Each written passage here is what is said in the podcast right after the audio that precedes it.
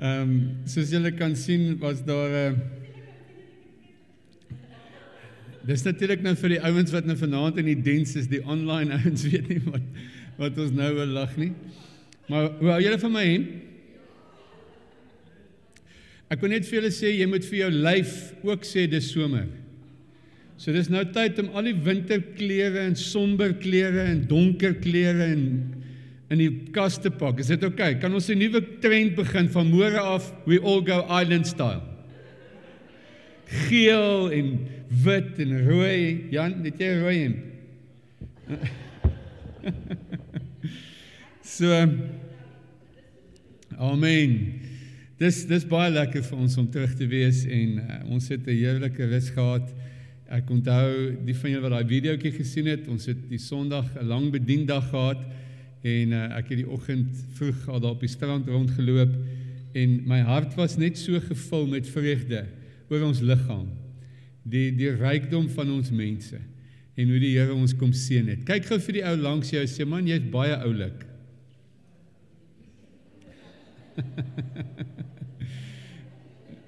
ja, dit is baie oulik. Jy weet, dis dan wonderlik.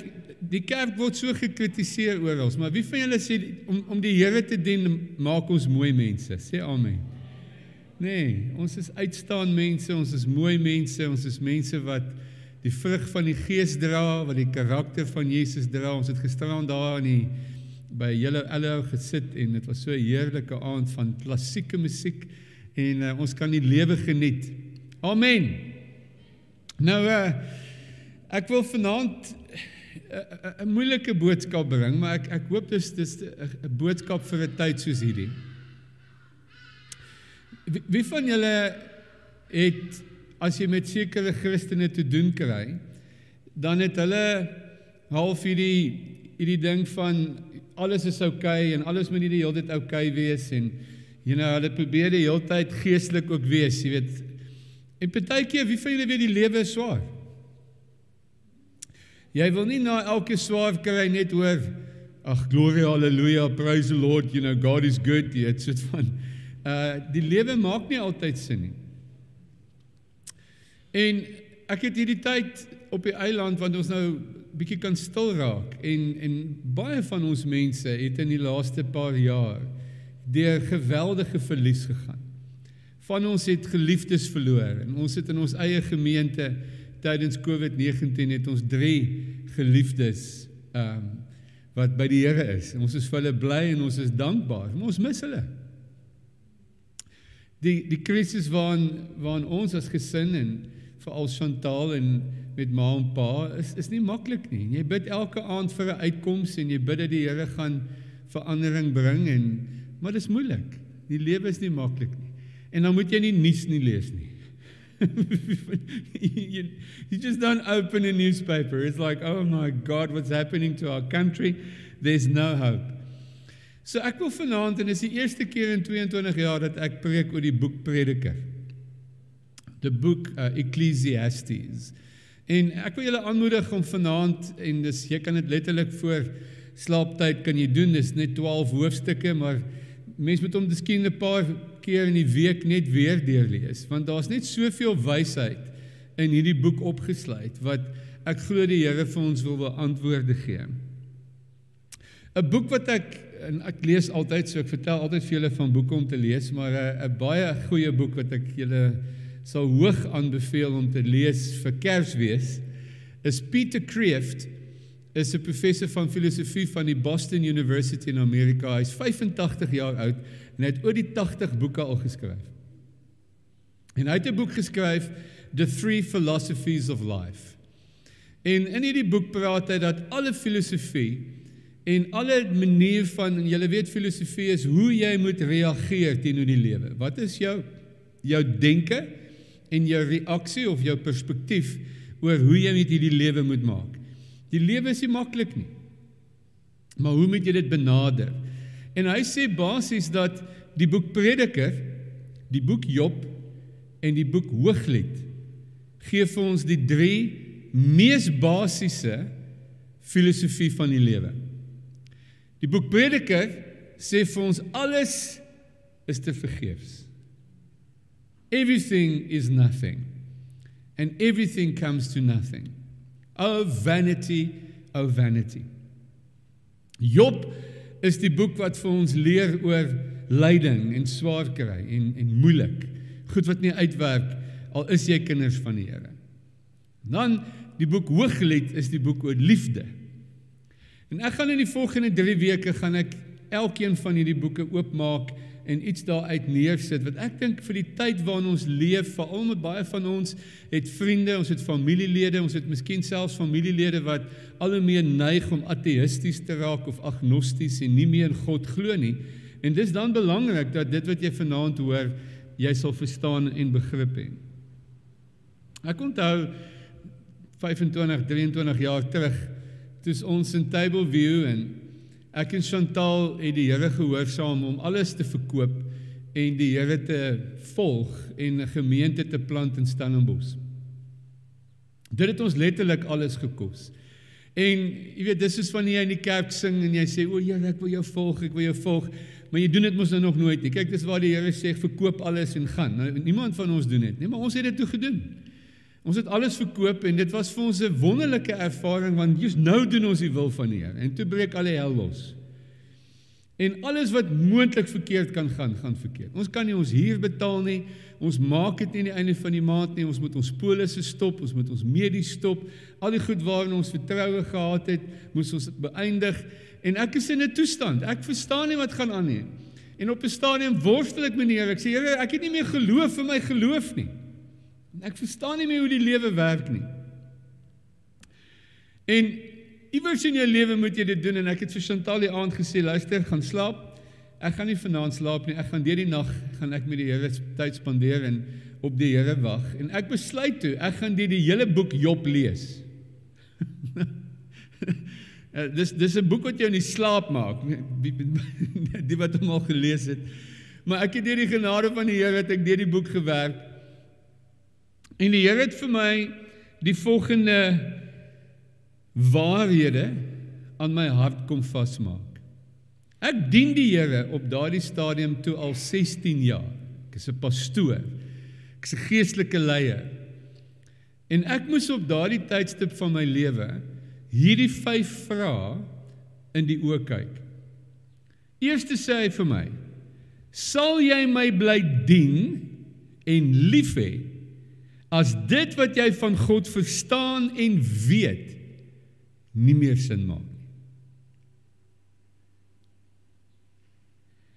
Sal jy my bly dien en lief hê as jy geen antwoord op al jou vrae kry nie?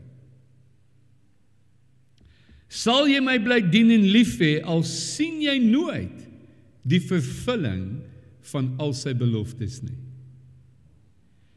sal jy my bly dien en lief hê al verloor jy alles wat vir jou waardevol is.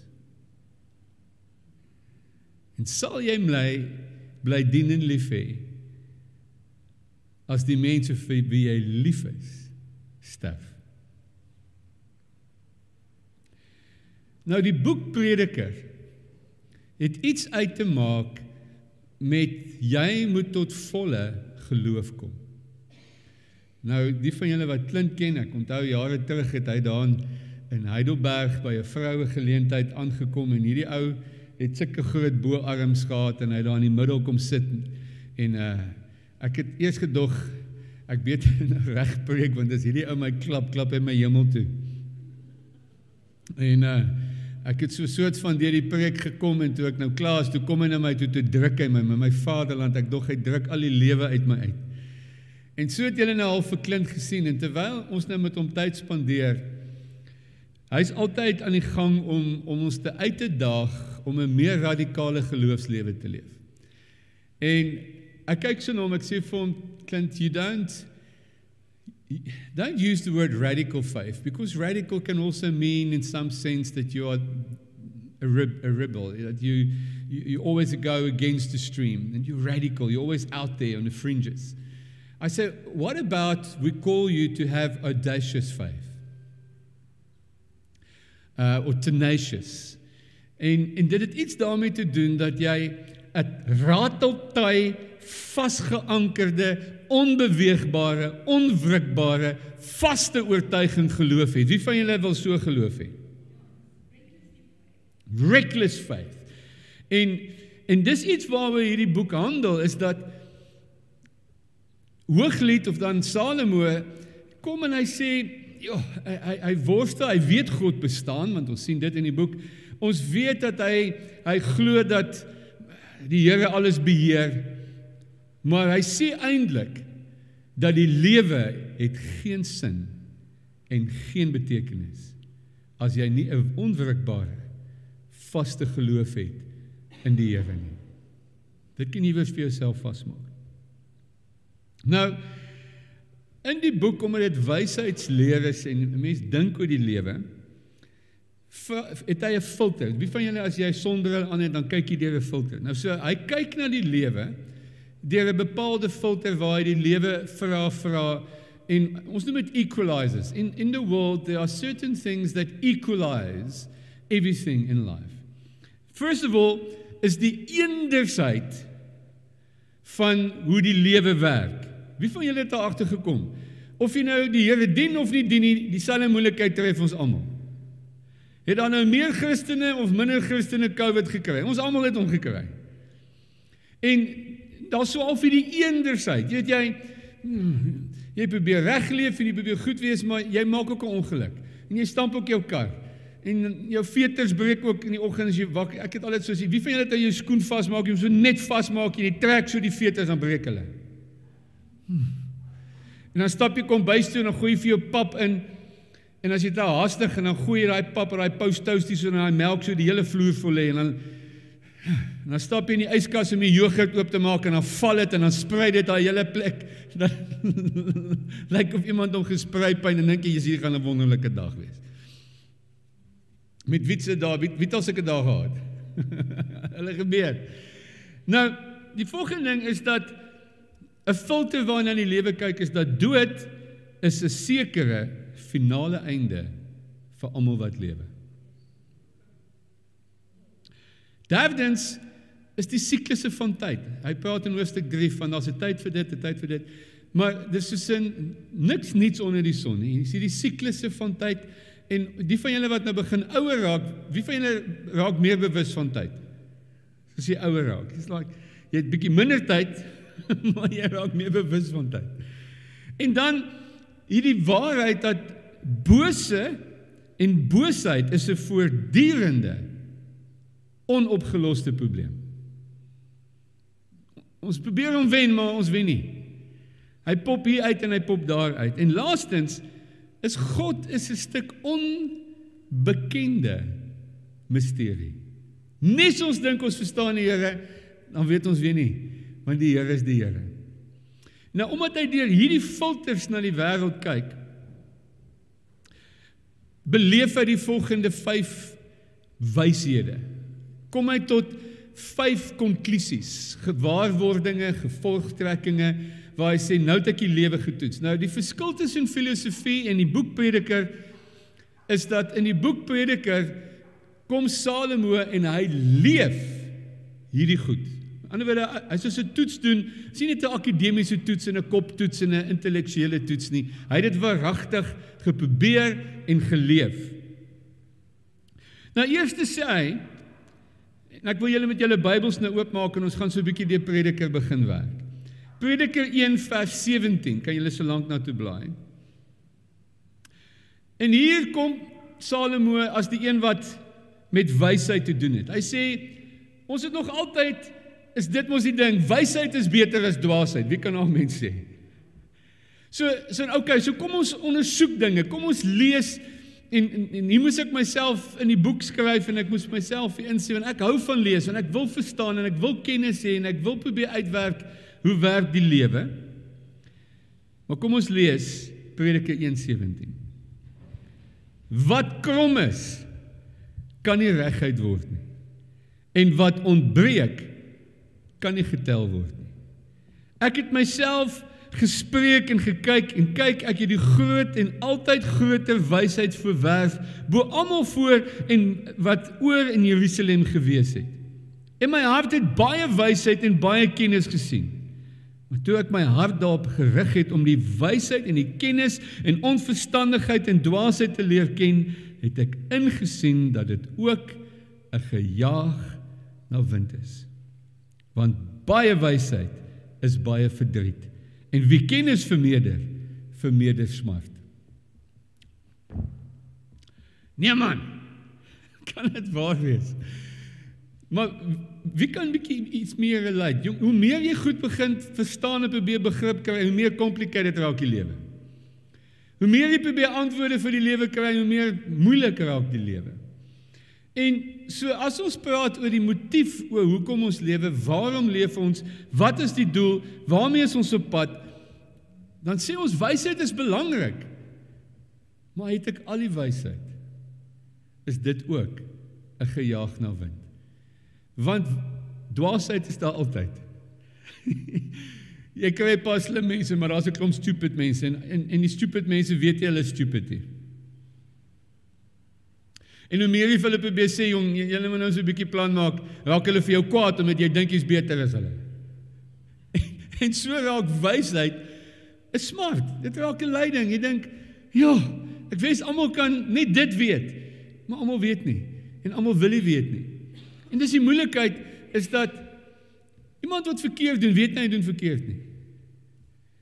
Iemand wat dwaas is, weet nie hy's dwaas nie.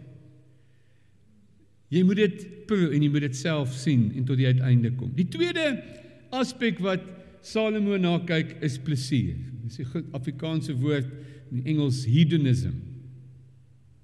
Dit beteken ek gaan myself van geen plesier uh onthou nie. Nou kom ons blaai in Prediker 2 vers 10. Prediker 2 vers 10.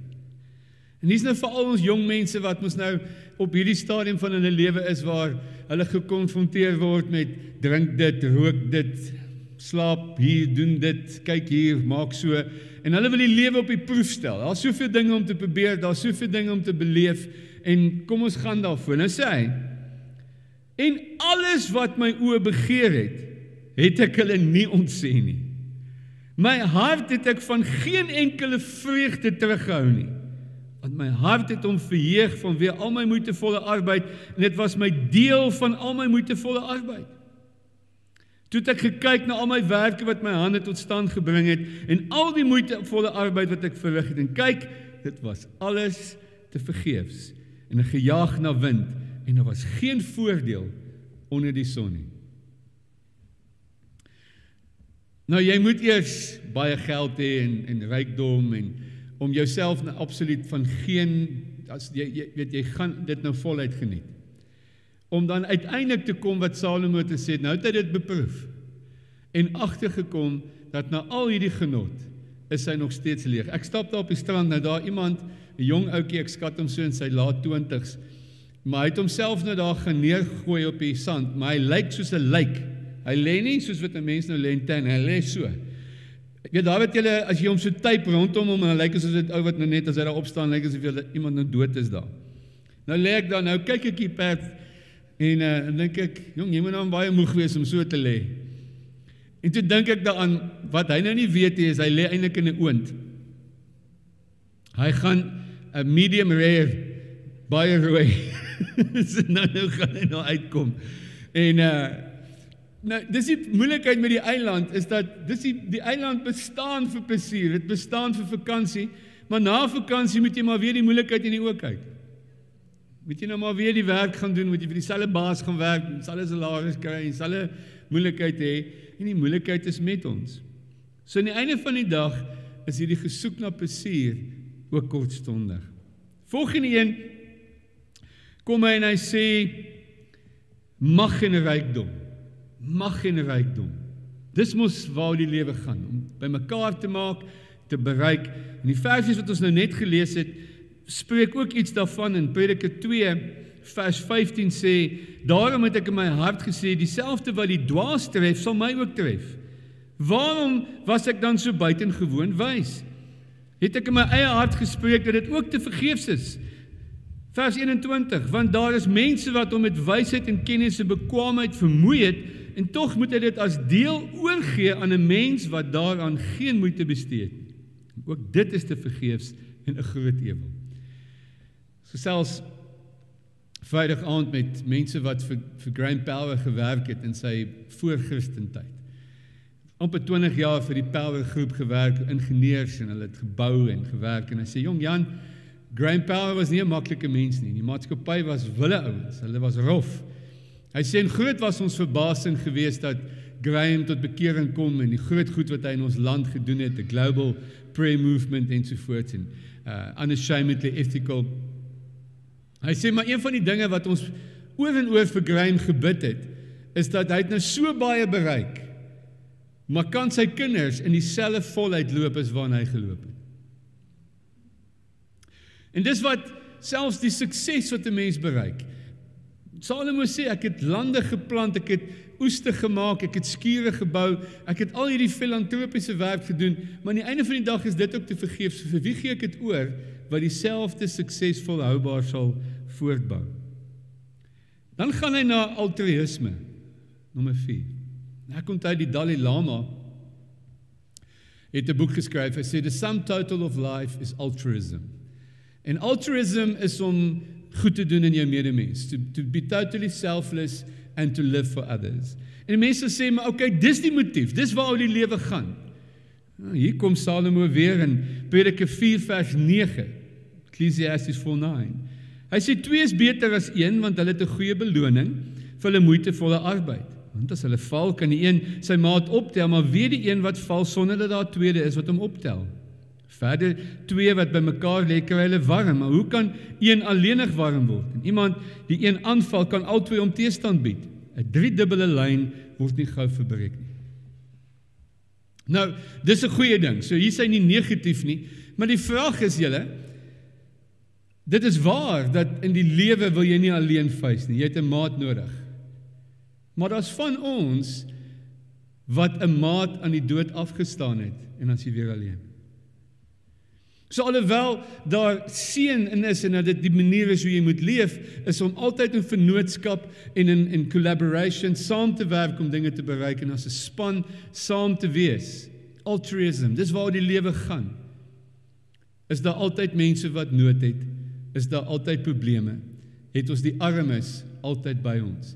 En selfs daai goed doen wat jy vir ander doen, hou nooit op nie. Daar's nooit 'n einde nie.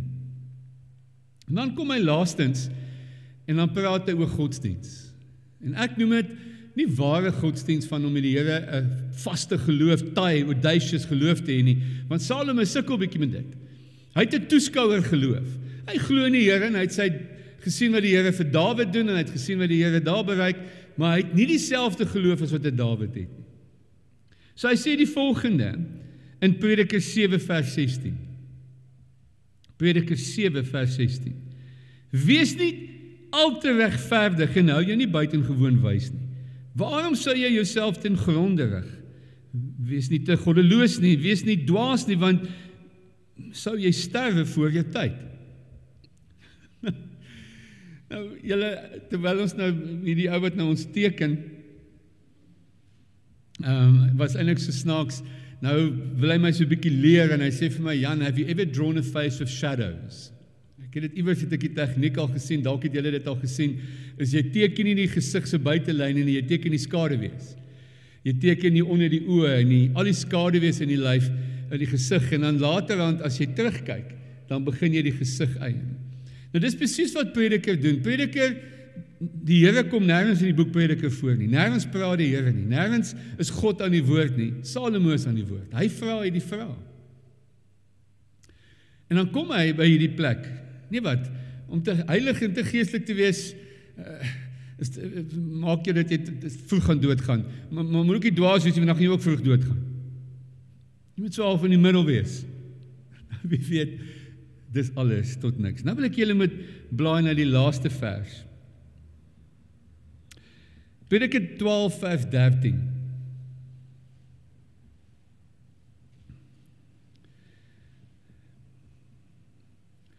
Hy sê die hoofsaak van alles wat gehoor is, vrees God, hou sy gebooie, want dit geld vir alle mense. Want God sal elke werk bring in die gerig wat kom oor al die verborgde dinge, goed of sleg. Julle ek wil vanaand na ons hierdie vakansie gehad het en terugkom en en ek wil julle vanaand kom eer. Is nie asof ek vir julle vanaand kom preek nie. Ek wil julle vanaand bemoedig, as ek myself bemoedig.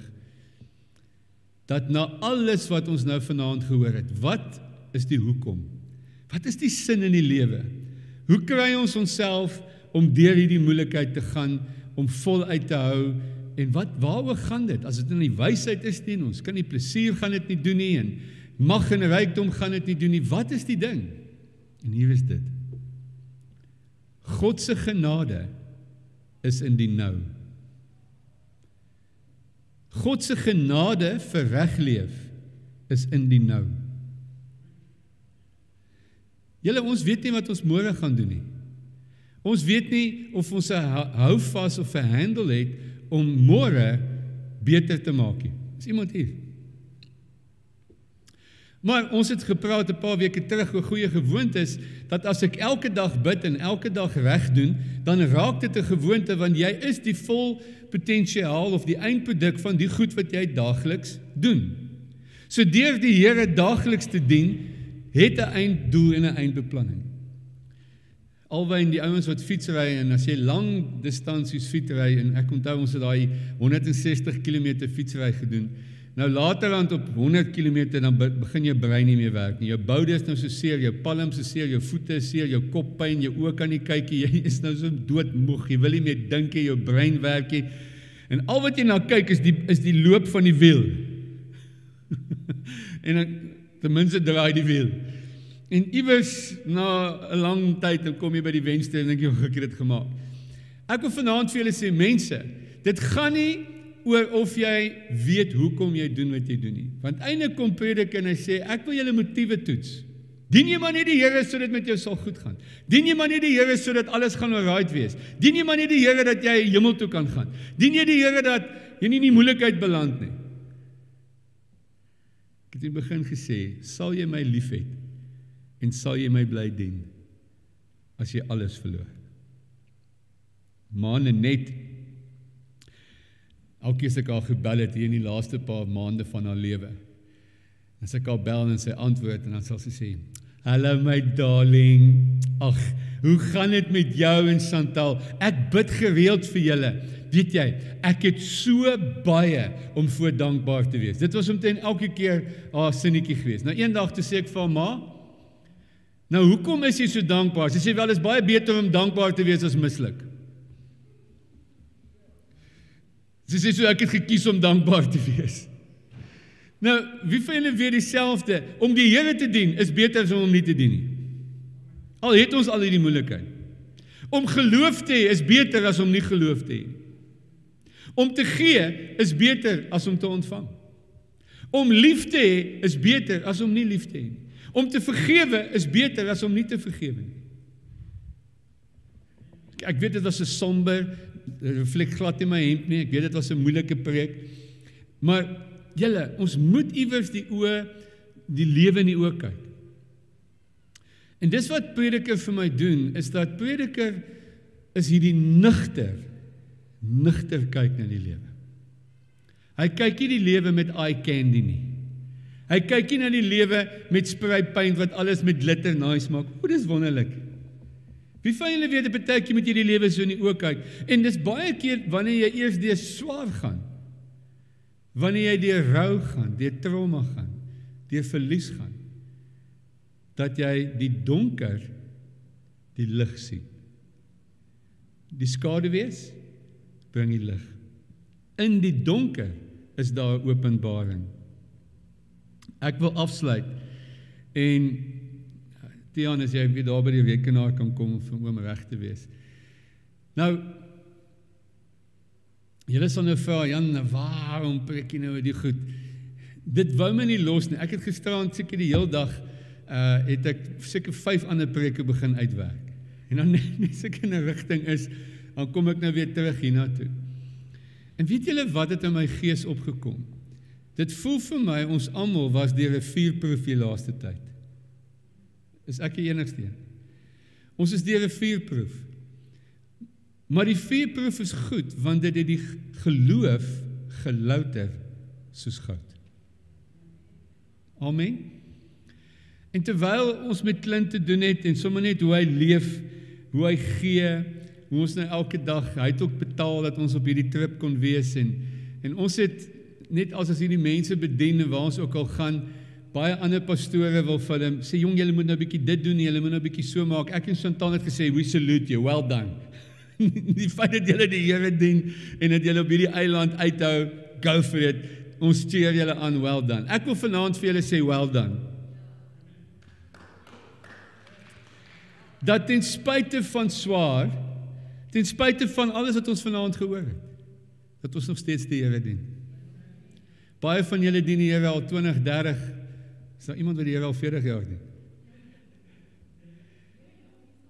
Mens sien dis daai tipe audacious, tenacious, onwrikbare, vaste geloof wat net nie move nie. En Here, ek wil vanaand bid. Here, ek wil vanaand vra dat U vanaand in ons gees, net daar waar jy sit, Here, kom was ons geloof. Kom vuurproef ons geloof na 'n plek waar dit nie gaan oor hoe ons voel nie. Wat dit nie gaan oor wat ons sien nie. Wat dit nie gaan oor wat ons het of nie het nie. Maar Here dat ons 'n vasgeankerde geloof het wat staan. Wat net staan. En ek bid dit vir elkeen van ons vanaand. Here dat ons so gevul sal wees met 'n goddelike geloof vir die onmoontlike. Ek bid gee ons weer 'n stukkie lus, 'n stukkie opgewondenheid. Kom bid saam met my. Geef vir ons Here dat ons in al hierdie negatief en dinge wat ons nie verstaan nie, wat ons nie helderheid het nie, Here, dat U vir ons vanaand rig in 'n goddelike, bonatuurlike, uitsonderlike geloof. 'n tenacious en 'n audacious, radical, rateltai, onbeweegbare geloof om aan te hou, aan te hou, aan te hou en nooit op te hou nie. Amen. As daar van julle is wat saam met my wil staan en sê ek gaan die Here dien, kom wat wil, kom ons staan.